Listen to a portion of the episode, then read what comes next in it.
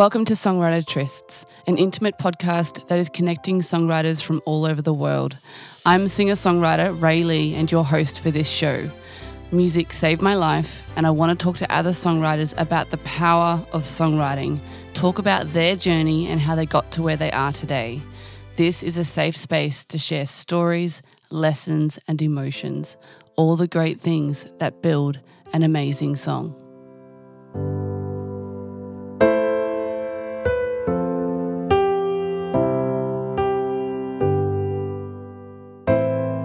To a songwriter tryst with Hayley Marsten. How you doing? I'm doing great. Thanks for having me. Good. So, we've met before, but we met a long time ago, and I was a completely different person. And I we kind of So was I. randomly met each other at the Q Music Awards this year. So yeah, this is cool to catch up, but I feel like I have to get to re know you. So, in your own words, tell me who are you and where do you come from? I am Hayley Marsten. I come from Gladstone in central Queensland. I am a songwriter and a musician and many other things. I'm a Gemini, so I guess that kind of is an excuse for it. What's the Assets? Gemini's traits? Well, Gemini is the twins. Okay. So it's like you've got two sides of your personality, which I was just thinking about this morning. Is I don't think it's a proper, you know, excuse for Yeah. the way my personality runs, but I am like an extremely. One day I'll be like, I hate everything I've ever done. Mm-hmm. I suck at this. I should quit music. And then the next day I'm like, I am a gift to this world. Who is she? Like, just overly confident. So I don't, that's maybe that's my own mental health issues. But yeah. Okay, so so you're Gemini. Sorry, I was just Yes. curious because like I actually don't know what that means. So now I know. Keep going. I yeah, I don't know what else to say. I I don't have a lot. I realized last year that I don't have a lot of hobbies outside of music. So I'm trying mm. to procure some because that seems what a balanced person would have. So I mm-hmm. have started roller skating and I'm rediscovering a love of cooking mm-hmm. and I'm much better at one than the other. It's I'm not a very coordinated person, so it's kind of like watching a a giraffe trying to roller skate for the first time. Yeah, I did rollerblades when I was younger, but I've have, I have a few friends that are getting into roller skating. It's like this retro cool thing that people are doing now. It Yeah, looks cool. It, it's exactly right. It looks cool, and I feel like it's a really great ego equalizer because sometimes I'll be like, oh, I'm really getting this, and then I'll completely stack it. Yeah. So, no serious injuries yet, touch wood. But yeah, I think 2020 has thrust a lot of people into new hobbies that they probably never thought that they would pick up. yes, I've seen a lot of people baking bread in the last Yes. 12 months. Yeah, oh, that's funny. So, music is your like number one thing. Tell and you said you're a songwriter and you kind of called it a bit of a hobby, but we're not trying to make it more than just a hobby. Well, yeah, it's not a hobby. It's just I don't. I feel like everything that used to be a hobby of mine, I've turned into part of my job. Yeah, nice. So, which is great and exciting and fun, but also I'm like, I wish I could just do something and not try and monetize it. Yeah. But oh maybe that's just a part of your personality. Yeah. Yeah. So tell me, how did music, like, how did that become a passion before you started to monetize it? Like, how did you get into it? I, I say monetize it like I'm some kind of financial genius. I'm not. Needs I'm to make money. It's a part of life. That's right. I grew up as an only child in Gladstone, so mm. I was making my own fun for most of my life, and I started writing songs when I was about six or seven, and I remember just being so overjoyed when I got a tape recorder because I could record my own songs onto it like I was oh, you know, Singing? and then I would also record like a radio show. Like I would pretend I was on the radio and I would have Get out, I then did I would that. sing the songs. I did that. Just like really chill stuff. We But found I've those always- tapes. Like, that would be hilarious. I, Oh, I would die. I just me too. it was not good. But yeah, I think I've always just been a bit of a show pony. I remember like f- my parents would have um, dinner parties quite often and we'd have like their friends and my dad was an accountant so sometimes he would have his clients come over and I would be like okay everyone now it's time for the entertainment part. And I would like make them all sit down and I had fashioned.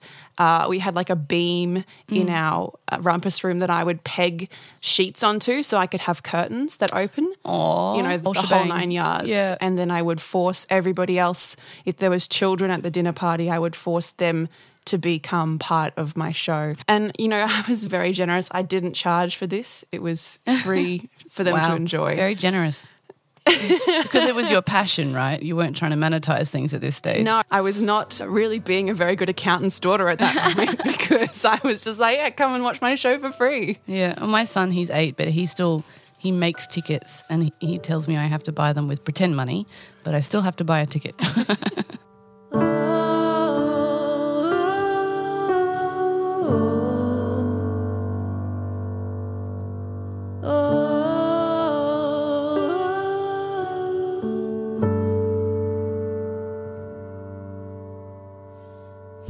Down my door, then I spent months putting up walls.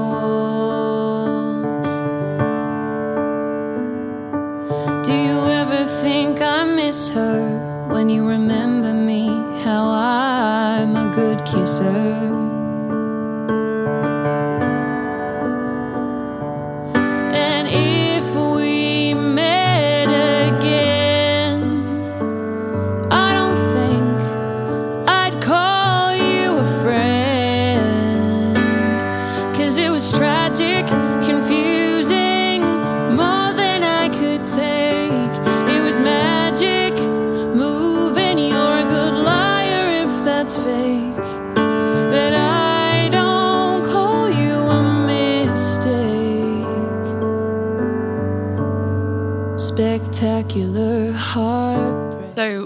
It change? Like, were you in high school when you were like, all right, I'm going to become a songwriter, and this is something I want to get to the point where I'm releasing and performing in public? I don't know if I was just had an inflated sense of self for mm. most of my young life, but I was always like, yes, well, I'm going to be a musician when I grow up. Like that's there's no other option really, is there? and I think I was getting to like year 7 or something and we had gone to one of the high schools in my hometown to go to like a career fair or something. And there wasn't really anyone talking about the music industry and I'm like, "Oh, maybe I can't do this. Maybe I need to think about you know, at quotations, real job to get. Yeah. I And hate, I hate that sound. I'm just going to wait for those birds to stop. Sorry. Yeah, Sorry. sorry. We have Real an job. aggressive crow. That's cool. We'll cut it out.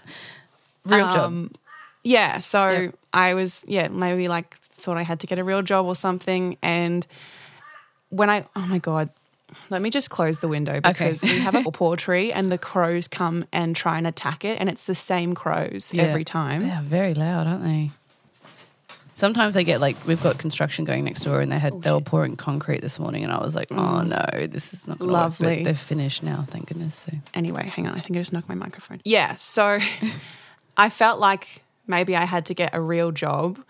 And so when I went into high school, I, this love of music and wanting to be a musician, wanting to write songs became almost like a shameful thing for me. And I oh. didn't want to tell anybody because I thought they would say, oh, well, you'll never be able to do that. Like, I, mm. it was like the thought of people maybe saying, no was too overwhelming for me to even talk about it. And I think I'm sorry, that crow is going to just keep that's going. right. That's fine. We'll just, it, it- it's, it is what it is. It doesn't matter. We're in Australia. I completely identify with what you're saying. Like, I didn't tell anyone that I was a singer or a songwriter, and like, if they knew, it was not on purpose. You know, like they'd find out about it. But I also sang like subconsciously during class. Like I didn't mean to. Mm-hmm. I would just be humming and then I'd get in trouble.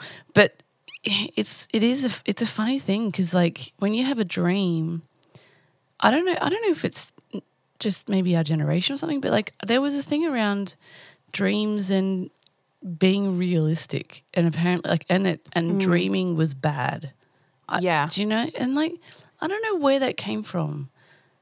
I think it's almost like the Australian uh, horrible habit of us to have tall poppy syndrome and just want to be like, oh, well, you'll never be able to do that sort of thing. And, you know, I, I did grow up in a small town and I had heard people, you know, say that kind of stuff about other people who had, you know, had dreams and whatever. And I didn't want to be on the receiving end of that. So I just didn't even give people the chance Mm. to support me because I was too scared of them, you know, doing the opposite. Yeah. And yeah, we shouldn't shame people, should we? I think it's taken a Yeah. long time. I feel like there is a little bit of more understanding. Maybe it's just because I'm hanging around more artists. I don't, I don't know. Yeah, I think it definitely changes when you surround yourself with people who actually, is, you know, encourage you to have dreams and aspirations and, and all that kind of stuff. Mm. But yeah, I think when I, sorry, I'm like really taking a long way around to this That's right. answer. We'll When I was in year nine, my parents split up. And so, you know, that was really difficult for me. I was an only child. I didn't have anybody else to sort of lean on. And so I was like, well, I guess I'm just going to, I just sort of threw myself into music because I needed something to, I guess, support me emotionally in a way. And so I started doing a lot of musical theater. And I made a lot of really great friends through that, and I got a lot more confident. I was, I went through like being really confident as a young child, and then as I came into high school, I was just incredibly shy Yeah. so so shy around people I didn't know, and so yeah, doing musical theater. I also had a really wonderful drama teacher who really encouraged me, and you know made me feel like I was good at this thing that I loved. It sort of drew me out of my shell, and I think Drama that's when I sort of best. they are the best. My drama teacher, Mrs. Pitt, actually ended up being in one of my music videos, so that was really special. But yeah, I, I sort of picked up songwriting again, and I started playing guitar. And this was also the time where Taylor Swift had just released "Fearless," mm-hmm. which was such a huge album for me, and I was learning all the songs from her back catalogue basically every afternoon after school. And yeah, I think it just sort of gave me something to look forward to and to aspire to be like, because I'd written most of my life and none of the bands that my friends listened to really wrote about stuff in such an honest way. So I just thought I was bad mm-hmm. at songwriting because I was like, oh, but I want to tell the people this story. So yeah, I think definitely in high school I was like, I really love this mm. and I, I don't know how I can not do this. Yeah. I want to, I kind of want to go back to what you said about music supporting you emotionally because honestly, that's probably the core of this entire podcast birth is that music can support us in a way that nothing else really can. I think, especially Yeah. when we're going through an emotional crisis where we don't really know or have a vocabulary to understand what's going on within ourselves and within our bodies. What was that process like for you when your parents separated and you turned to music? Do you remember or have you processed much about like what that actually did for you and how that worked? Yeah, actually, I mean, in the past 12 months, I have started going to therapy Well really regularly.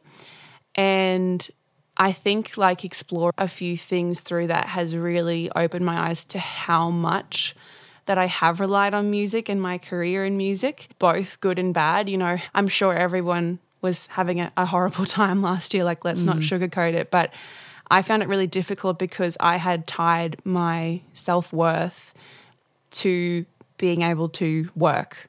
Mm. And I kind of, when all of my work got taken away, it was a really horrible time for me. And yeah, I was Identity probably, crisis. yeah, a, mm. a huge identity crisis.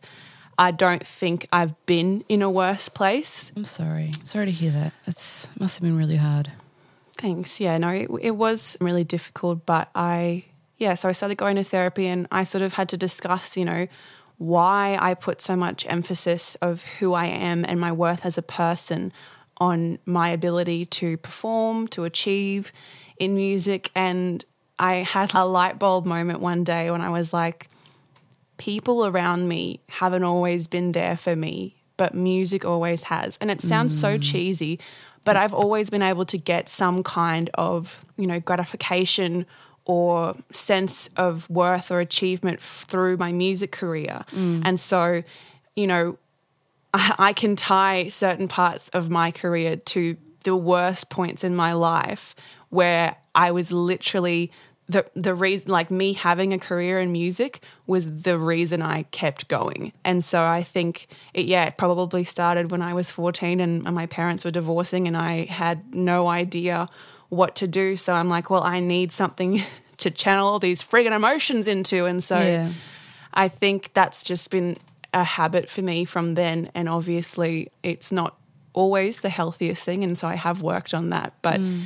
I do really believe that having this outlet to express your emotions through songwriting is an incredible tool that I wish everyone could have somehow because like I, I always thought that oh you know this this songwriting was therapeutic I would always be like ugh whatever until I wrote something that I'm like holy shit that was very therapeutic Yeah. And sometimes I don't make the best songs to sing in front of a, a crowd, but they're the best songs to sing when you're not feeling great and you're sitting at home. Yeah. And you're like, I just got to get it out. Someone, um, I was doing a radio interview the other day and someone said, Oh, it's like a pressure valve, isn't it? And I was like, That's the best word to say. For mm. me, it was like, I could feel, feel the pressure that builds up inside us emotionally. For me, I definitely internalize a lot.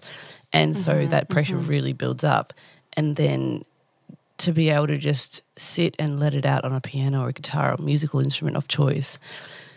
It is. It's just like opening the pressure valve and going, oh, I can breathe. You know, like yeah I can yeah, let it out. exactly and music and I think doesn't let you down, Sorry. does it? No, that's right. Yeah. No, I think it is sort of, you know, having written and also gone to therapy, I feel like when you're writing, you're revisiting an emotion and you're trying to process it, which is exactly what you do when you go to therapy. So I mm. feel like I've sort of thrown away my notion of it being like a woo thing that songwriting is therapeutic because it is like, it is literally therapy Oh, yeah. if you're doing it honestly and authentically. Oh, it saved my life. Absolutely. And mm. it was never something like I didn't share my love for music with anyone either because I thought that I had this, and it sounds weird when I say it out loud, but I believed that if people put me down and shamed me for it, like you, or if they didn't like it, that I would lose my love for it or my passion or like, and, Yeah. and I would lose my pressure valve.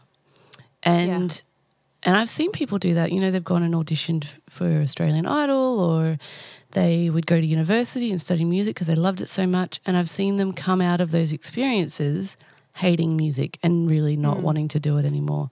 And being very aware of seeing people go through it, I'm like, you know, I can't afford to lose my pressure valve. I, I too would probably kill myself if I didn't have music. So it took me a really long time to recognize that no one can actually take that away from you. You can no one can take my music away from me. It's something that I and only I ever have full control over. And it was only once I realized that, much later in life, that I was comfortable with sharing it with people. Yeah, I think it's it's more than just something that you have a dream for. I think it's something that you have to do mm. if it's really, you know, ingrained into you. I don't think that it was an accident that I started writing songs when I was 6 like mm. I think it was something I was supposed to do whether it be as a career path or just something I did for myself. I feel like You were naturally drawn it's, it. when it's in you like you and I it's just, you know, you're just going to do it probably mm. forever. and it's healthy. Like there, there is, you know, lots of people. We, we all deal with stuff. Like we all deal with divorce or abandonment, or you know, like we- we've all got our stuff. Like everyone's got stuff, Yeah. and we all deal with it in different ways. And I think the best thing about art in general is a creative form of expression, which is therapy, but it's a creative form of expression that doesn't have to be words or vocabulary. And it allows you to get it out rather than keeping it in and pressing it down and suppressing it, you know, with drugs or alcohol or other forms of addiction and things that can maybe mm. help numb the pain. It's sometimes I think that's why art is so powerful, is because it gives us a way of getting it out of our bodies and out of ourselves and, not having to hold it anymore. I don't know if that makes sense, but No, it, it totally makes sense. And I think, like you said before, some songs you write, and it's not really the easiest thing to sing in front of a crowd. And I've definitely written a lot of songs like that. Thought, oh, maybe this is a bit too much, and I shouldn't share this. But then, mm. kind of going the opposite route and being like, but it, it's so much that it might be something somebody else's so much, and maybe you know, they might feel less alone if they heard this song. And I think that's where I was so drawn to songwriting because people were writing songs that I felt understood by listening. And so I mm. think that's why I have written stuff that has been so honest because I I don't want people to feel I don't mean that sounds so like oh I'm doing so much for them, but like I, I, the songs that have been really difficult for me to record have been the ones that I get the most messages. Yeah, cool. I find the opposite. I find the ones that I connect to the most, people run from the most. But I don't know if I, yeah, I emotionally. Sound like these people like, are emotionally blocked. Yeah, well, that's definitely a part of it. Like people project onto you no matter what, and if they're not dealing with their shit, then yeah. you know they're not going to be able to deal with yours. And I think like with me, one thing that's been hard because the thing that helped me get through with music was the child abuse and it's child mm. sexual abuse. And that is not an acceptable topic for anyone to talk about. So, you know, it's not something that comes up over the dinner table, right? Mm. And part of that actually makes the problem worse. And so yeah. music like enabled me to express myself. But I have songs that are like not metaphors. you know, they're songs of me just getting it out and saying, this is how crappy it is and this is how it can mm. be and I've had enough, you know. And they're the ones I'm like, probably, I don't know if I could ever record that, you know? It's like, and then I speak to people like, you know, saying what you say is like the most vulnerable ones are probably the ones that help people the most.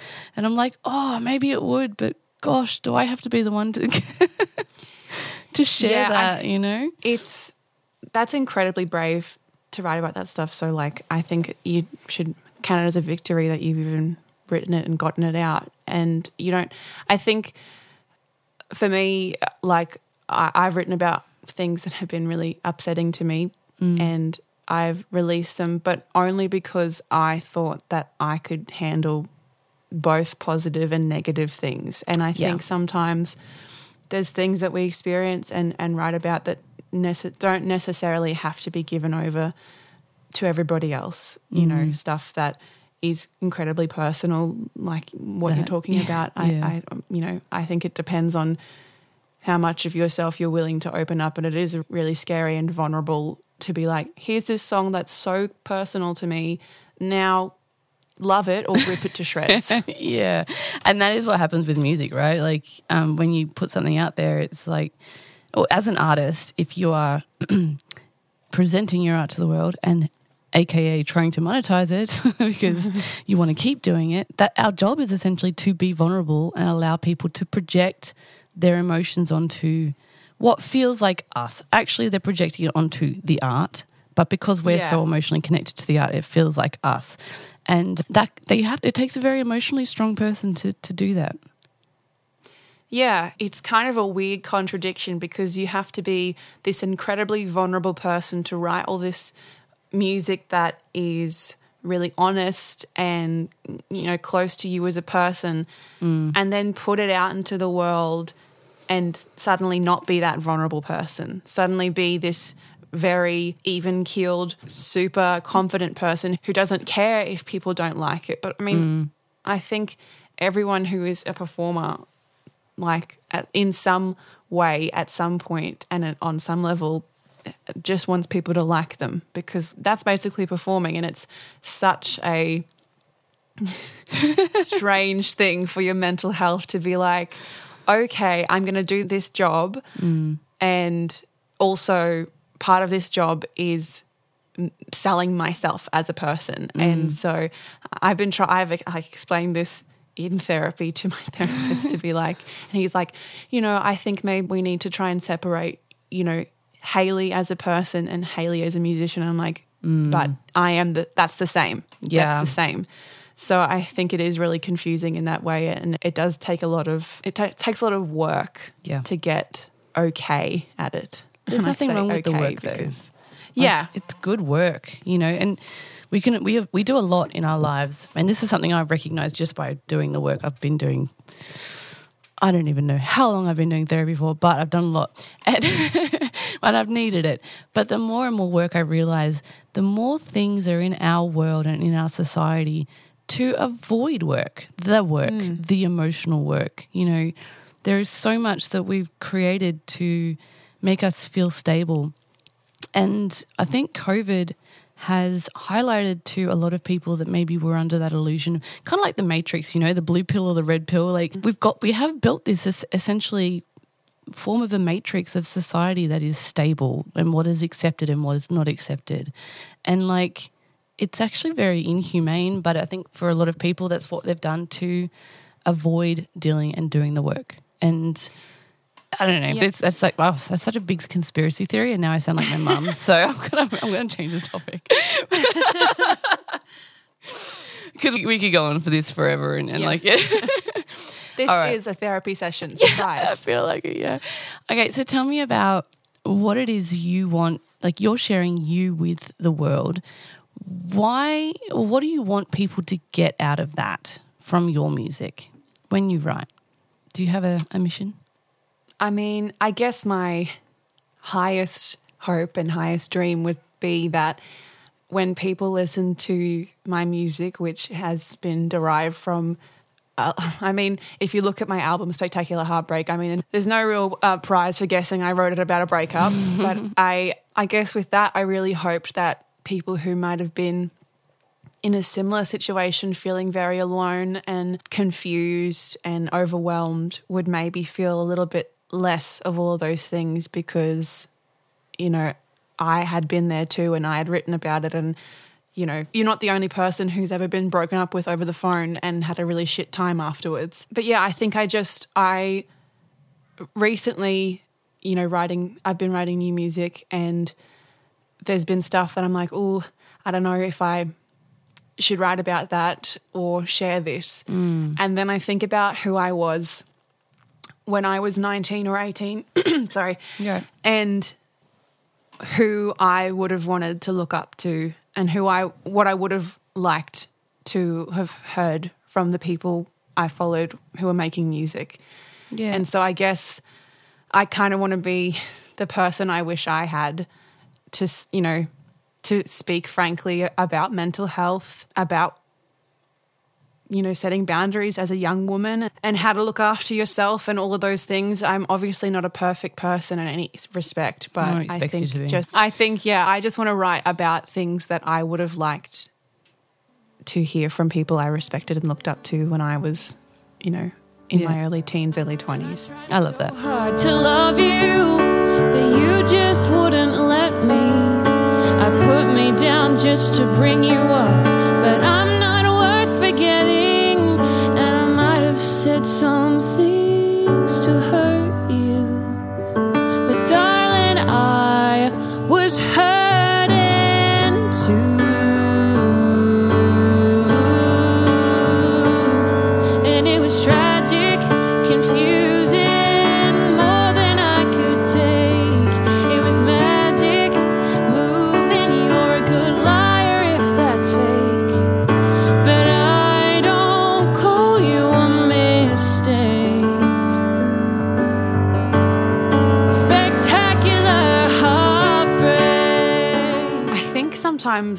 I have just sort of fallen into things and been like, oh, I guess this is where I should go now. Because I had never co written before I actually went to the DAG that first time when we Really? met. I had always written alone. And I, at that point, I also was very young. I think I might have actually still been, I might have been 19, maybe I was 20 Yeah. and I was very unsure of myself and I felt very overwhelmed at the thought of getting into a room with somebody else and having to bare my soul to them because I didn't want to write about something that I hadn't been through. And so it felt really scary and the, I Mm-hmm. When you put it that way, was- yeah. I'm very dramatic. I think the DAG was the perfect place to do that because, you know, everybody there is so lovely and supportive. And so I think Mm. to have that as my first co writing experience was really special and sort of eased me into it. But even going forward, like fast forwarding, I suppose, to writing for Spectacular Heartbreak, Mm. um, because I knew that most of the songs I was going to write were going to be pretty personal, and I felt like I needed to kind of talk about what happened so that they could be on the same page as me. I didn't want to write with anyone that I didn't know personally. So, in this wonderful way, I got to write my debut album with people that I'm actually very close friends with who I would see outside of the writing room anyway. And most Yeah. of them already knew what had happened. And, you know, I didn't have to just go in and be like, hi, stranger, let me tell you about my life. So that was a really wonderful way to do it. But I think, you know, more recently I have been a little bit more confident into going into co writes that with people that I don't know and sort of just being, I guess, brave enough to open up to people that I'm not like super close friends with. Because mm. I think what I've found is that everybody has some kind of vulnerability deep down. And if the, I think if you're the first to show it, then the other person will just, you know, jump right in and be there with you Yeah. because you've shown them that it's, you know, a safe place. So I think songwriting is a really beautiful practice of cutting through the bullshit and just being like, look, this is how I'm really doing. Yeah. And I think it's a great equalizer. And I, I don't think there's any other kind of art form that you can really be that like that is such a collaborative thing on such an emotional level and i think mm. it's really special and exciting that we get to do that It's true, isn't it? Like art is a very individual thing, but when we get to collaborate with other people, it's there's a level of connection, which is why Tryst. But like there's mm. there is a, there's a level of intimacy that that comes with Yeah. it, and I've definitely been in some co-writes where I'm like, I don't like this person, they don't make me feel good, but the song's great, you know, and so that can make it really hard because you want the song to be great, but at the same time, it's tainted by this experience with that other person. So everything goes in, into it. With um, if i'm in a co-write with someone that i really detest i'm like i'm out Yeah. see ya yeah, they have to be a really terrible person for me to do that I'm questioning around because you mentioned with Spectacular Heartbreak that you co wrote with people that you know. I'd love to know who you co wrote with if, if you're willing to share, but also that experience of what you went through and what inspired this. Are you willing to share a little bit more about hmm. where it came from? I have spoken about it for two years, and it is not a subtle album. I'm sure these people know who it's about. Um, so, yeah, Spectacular Heartbreak, I wrote over the course of two years, and hmm. I conveniently went through two quite influential breakups. I mm-hmm. didn't, I'm not a, like, I was never a serial dater. It just sort of happened mm. accidentally. I guess, I think also at this point in time, I was like, oh, I guess, I guess I'm dating this person now. Like, lol, what can you do? I think I wasn't that young, but I felt, it feels very young looking back. Mm. And so, yeah, it was. I was living alone for the first time in my life as a young woman. I had gone through this these two breakups that had really affected me, and I think I just I didn't really know what to do with all the emotions because mm. I, I felt like for most of my life, you know, with traumatic things that had happened to me, I just picked up and kept going. And, you know, I'll just carry on and I'll just, you know, I'll show them, like, I'll show them that they've made a mistake. and I think I'd gotten to a point where I was like, I actually just can't Yeah. do that anymore. I'm actually just really upset and I'm just mm. really sad. Mm. And so I did a lot of processing of that and I wrote a lot of the record by myself first and then I took songs to people that I felt like were good but I just couldn't make them shine. And so I wrote with one of my best friends two songs and he's in my band now Kieran Stevenson who's an incredible pop artist. Mm. We wrote the title track together and a song called Call It a Day I wrote with Brad Butcher a song oh, called yeah. Red Wine White Dress Yeah, I wrote with Lyn Bowtell on a mm-hmm. song called Wendy. I wrote with another one of my band members, Byron Short, on Cry in Your Beer, which was like the sassy relief Yeah. from the sadness. I say like it's a sad album. It doesn't, I don't think it plays like a sad album. I think there's a lot of joy in there. Mm. And and then I wrote a song called Grocery Line with our good friend Melody Moko. Yay. Grocery line. Cool. Yeah. So I think it was a really great experience to, you know, really be in the driver's seat and just choose who I wanted to share these songs with mm. and also keep some for myself. But I think like I was a bit, I don't know if I was naive or just incredibly brash and brave when this record came out. and I just came, I just was like, yeah, I wrote it about two breakups. Oh, fu- I, I mean, I, was gonna say that. I also wrote with my very good friend Imogen Clark on a song called Hitch Your Wagon. Speaking Okay. of brash and brave. I, yeah, so I came out and said, you know, I've written it about two breakups. Woohoo. Mm. And I think obviously being a woman and writing about your feelings, there is a certain degree of criticism that comes with that sometimes. I think after the absolute just like obliteration of Taylor Swift's dating life for Yeah. most of her career. It's sort of just, you know, the go to joke is like, oh, aren't you scared that no one will date you? And I'm like, not really. Yeah, no one's going to date you because you're going to write an album about it. Yeah. it's a great album. Why wouldn't you want to date me? But I mm. think the thing that really got to me was people saying, oh, you know, like, but it's good, right? Because they've given you this album. And I'm like, well, hmm. actually, I gave myself that album because Yeah. of my hard work and determination. So, yes, you have. Well done. yeah, it was a very emo- emotional time. And it's a bit emotional, you know, leaving that record behind and moving on to new things as well. Good therapy, though.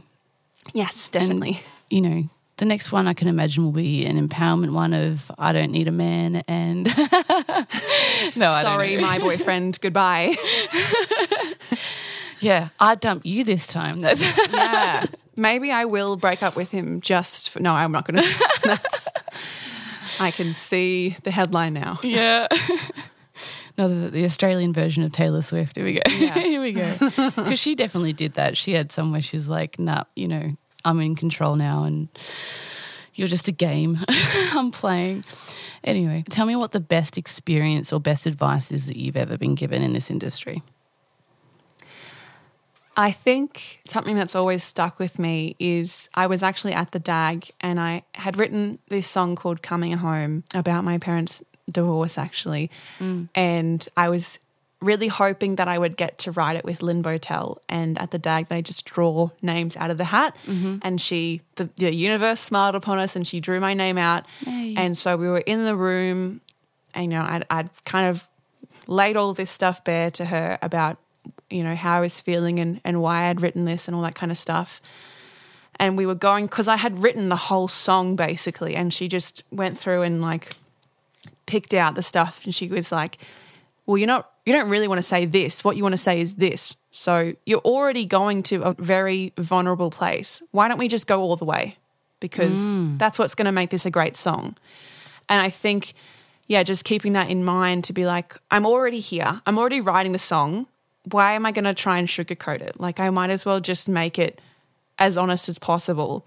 And I do think that in the times where I've done that, that's when those songs have really become something that when they've been released, people have just gravitated to so much Yeah. and and related to so much because you know, if I had just sugarcoated, if I had sugarcoated any of the songs on Spectacular Heartbreak, it would have come across as the most inauthentic, weird breakup album ever. I'm glad that you had that. And I completely agree with her. I think it's if you're going to go there all the way, Yeah. like Yeah. feel it and feel it hard. like just you, you don't get through like uh, even just treating it like therapy. You know, you don't get through it by just looking at the iceberg. You've got to kind of the tip of it. You've got to look at the deeper stuff and break it down bit by bit. And as you take off the tip of the iceberg, the rest of it, the stuff under the surface, just rises to the top. Yeah, You know. exactly. And I think that why bother if it's going to be something half baked? Like, just do it. You don't have to release it. You don't have to show it to anybody. You could just hmm. do it for you. There's a lot of songs on Spectacular Heartbreak that I had written a really long time ago. There's one in particular that I wrote. It's not an emotional song at all. It was more like a seductive, sexy thing. And I was, I loved it. Mm. But I was like, I can never write this. I mean, I can never record this. I'm not sexy, but it was, I just was a confidence thing for sure. Yeah. Like, you can do whatever you want. And I also didn't want anyone else to have it. So I'm like, well, I guess I'm going to have to just. Do you think you're not sexy? I don't know. I think there's this weird narrative fed to young women that you can't be confident because you're up yourself. And ah. so, You can't be sexy because that makes you a slut. yeah, exactly. And so I was Um, so. that's all lies, by the way. Just so Ex- of course. Yeah. bullshit. Absolute bullshit. But I had just bought into that narrative so much. Yeah. And I was so afraid of people, yeah, calling me a slut or whatever else that I didn't want to I didn't want to own my sexuality. I thought it was a bad thing. Mm. I thought that, you know, outwardly saying that, you know, yes, I could go up to a man in a bar and, you know, flirt with him, that was like a dirty, bad thing to do when I had mm. written a whole album about the fact that I had two boyfriends who Yeah. somewhat liked me. You can have two boyfriends at the same time, Not at the same time. Not that no, there's no, no. anything wrong with Who's that, got the but- time? right? but like it is, it's it is something that all women like we've had that. You know, thrust on us that you've got to be this mm. and that, and like you, like we've got to fit into something. It's It is so exhausting. exhausting. And the reality is, like, sex is an amazing thing. Like, I grew up in the church, and like, sex was bad. You know, like this is just it's just bad, and you don't do it. You Yeah. don't talk about it, and but then like. Then you see people get married, and it's like sex is still bad. It's like actually Yeah. no, it, sex is an amazing gift that we are given as human beings that is there to be enjoyed in a safe, healthy way. But we don't talk about the safety stuff because there's so much focus on the bad stuff. And like, Yeah. I I, could talk about this a lot, but that's not I what gotta the start- point of the podcast I got to start a new podcast, I reckon, because I get onto this topic way too often. yeah. But I uh, 100% agree with you. I think, you know, as a woman, you're supposed to be this, you know, innocent, virginal person who's untouched by men, but also you have to know you have to be the greatest in bed. Mm. And like it's this impossible crossroads. Like you just you can't be everything. And i think They want a lady on the It's streets and a freak in the bed. Isn't that the lyrics from that's the exactly right. Yeah. That's what they want. exactly. It's crazy. And it, it's just insane. But you know, it's only once we start to realize that those things that have been fed into us are insane and complete, fab- like just lies, that we can start Yeah. to realize it's okay to just be who you are and enjoy life and enjoy Exactly. the journey of not knowing because that is what we're all doing. All right, mm. what about your favorite co-writing experience? If you could co-write with anyone in the world, who would it be, mm. dead or alive? all of my like all except one of my co-writing experiences have been absolutely amazing What made this So- one particular one really good? Tell me. I so it wasn't as such better. It was just so much. It was so easy. The song that I almost forgot I wrote, uh, "Hitch Your Wagon," a song I wrote with Imogen Clark, was I had written like the hook line, and that was about it. Some of the chorus, and we wrote it in like 15 minutes or something. It was just so easy. It was like we were just both on the same page so much that it was just like one mind. Imogen is also one of my best friends, so I think that probably fed into it. But I- think a lot of my co writes have been like that recently, where I just am writing with people who I understand how their brain works so well that we can just. It's just like a, it's like a magical experience almost. Um, but if I could write with anybody in the world, it would 100% be Taylor Swift. But I probably would be too overwhelmed to write with her.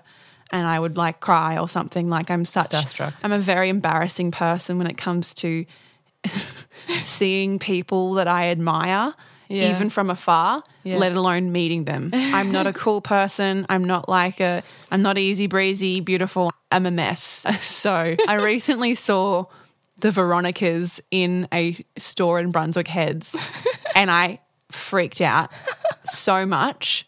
And I was wearing mm. like my togs and I was like, oh my God, I can't. My boyfriend was with me and I like walked up to him and I'm like, don't please please don't make a scene. But the veronicas are in this store. And i'm I, like i was so overwhelmed and he's like why don't you just go up and say that you're a fan? I'm like no i can't. Look at me. I look like a troll. I can't go and meet them like this. I want them to think i'm cool. And he's like they're not what do you think? I, and i just in my brain obviously i meet someone they're like oh she she seems cool. Look at her cool outfit. Let's be friends. And so yeah, we had to leave because I'm like, this is too much.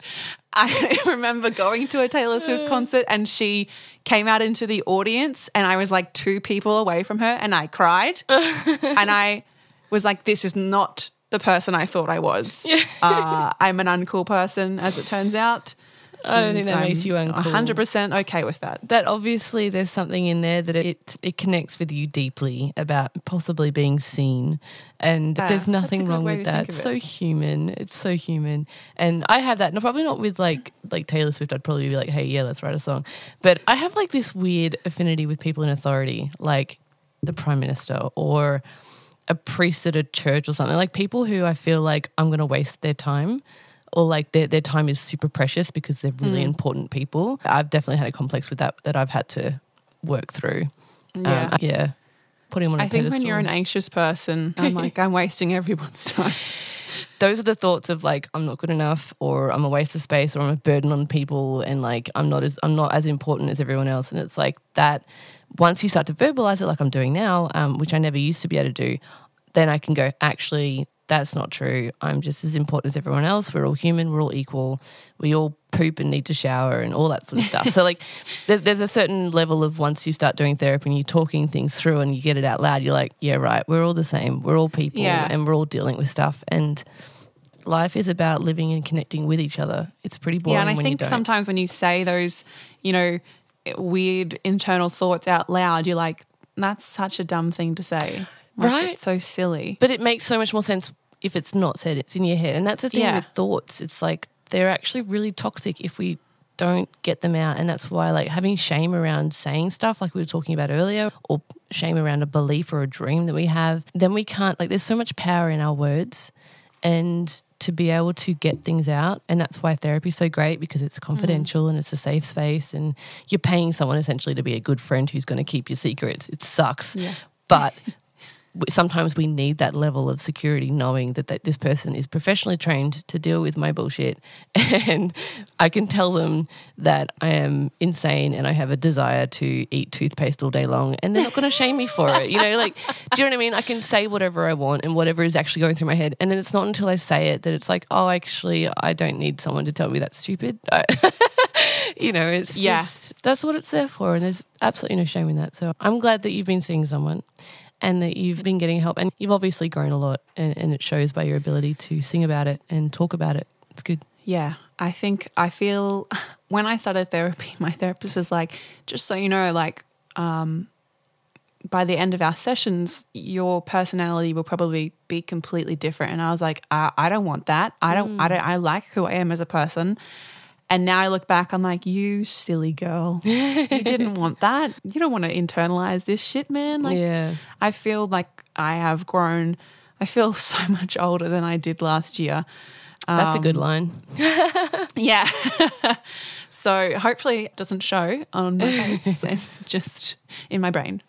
emotional um, maturity Yes, is always a really good goal to have tell us what's coming up next for you what are your goals for the next six 12 months So at the moment, I don't know when this is going to come out, but we're in June right now. Mm-hmm. And the last song from my EP, Spectacular, is coming out in two weeks mm-hmm. on the 15th of June on my birthday. Mm-hmm. And that's kind of going to be the last little thing that I do with this record, Spectacular Heartbreak. The reason that I did this little EP is because I needed a bit more time I guess to say goodbye, I had a very different 2020 in mind after how successful the record was. Mm. And so I felt like I didn't really get to celebrate it as much as possible because after the record came out, like I recorded and released it in 12 weeks, which is absolutely bananas in Yeah. itself.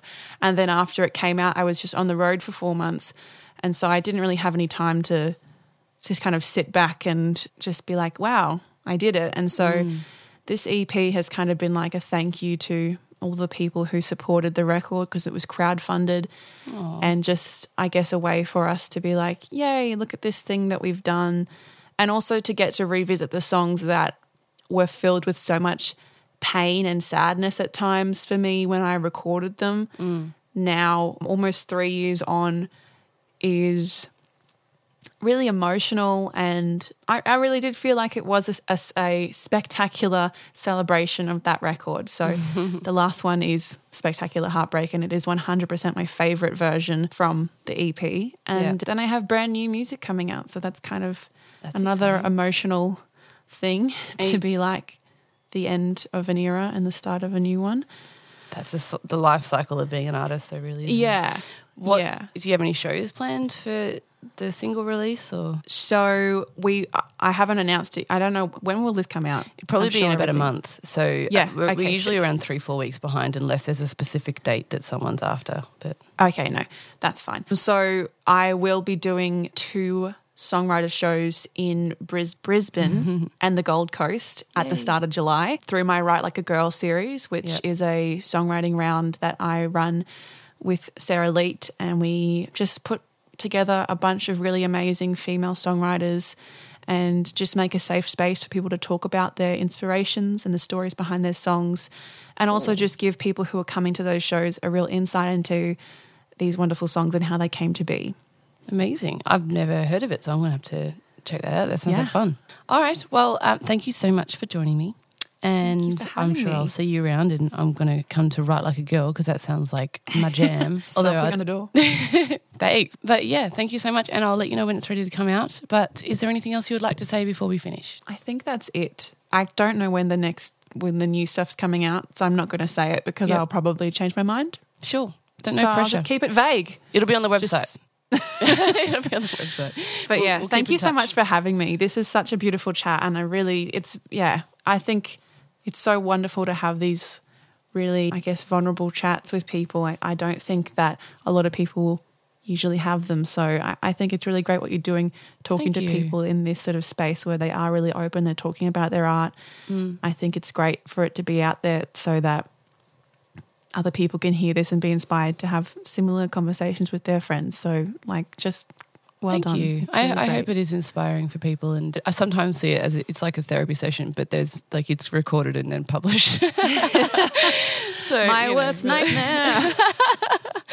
But no, it's it's been really good, and I'm just enjoying the journey. And it's got a, a mind of its own, this stuff. But hopefully, it's doing some good work out there. So yeah, thank you very much for being a part of it. It's been a good chat. Anytime. But it was tragic, confusing, take.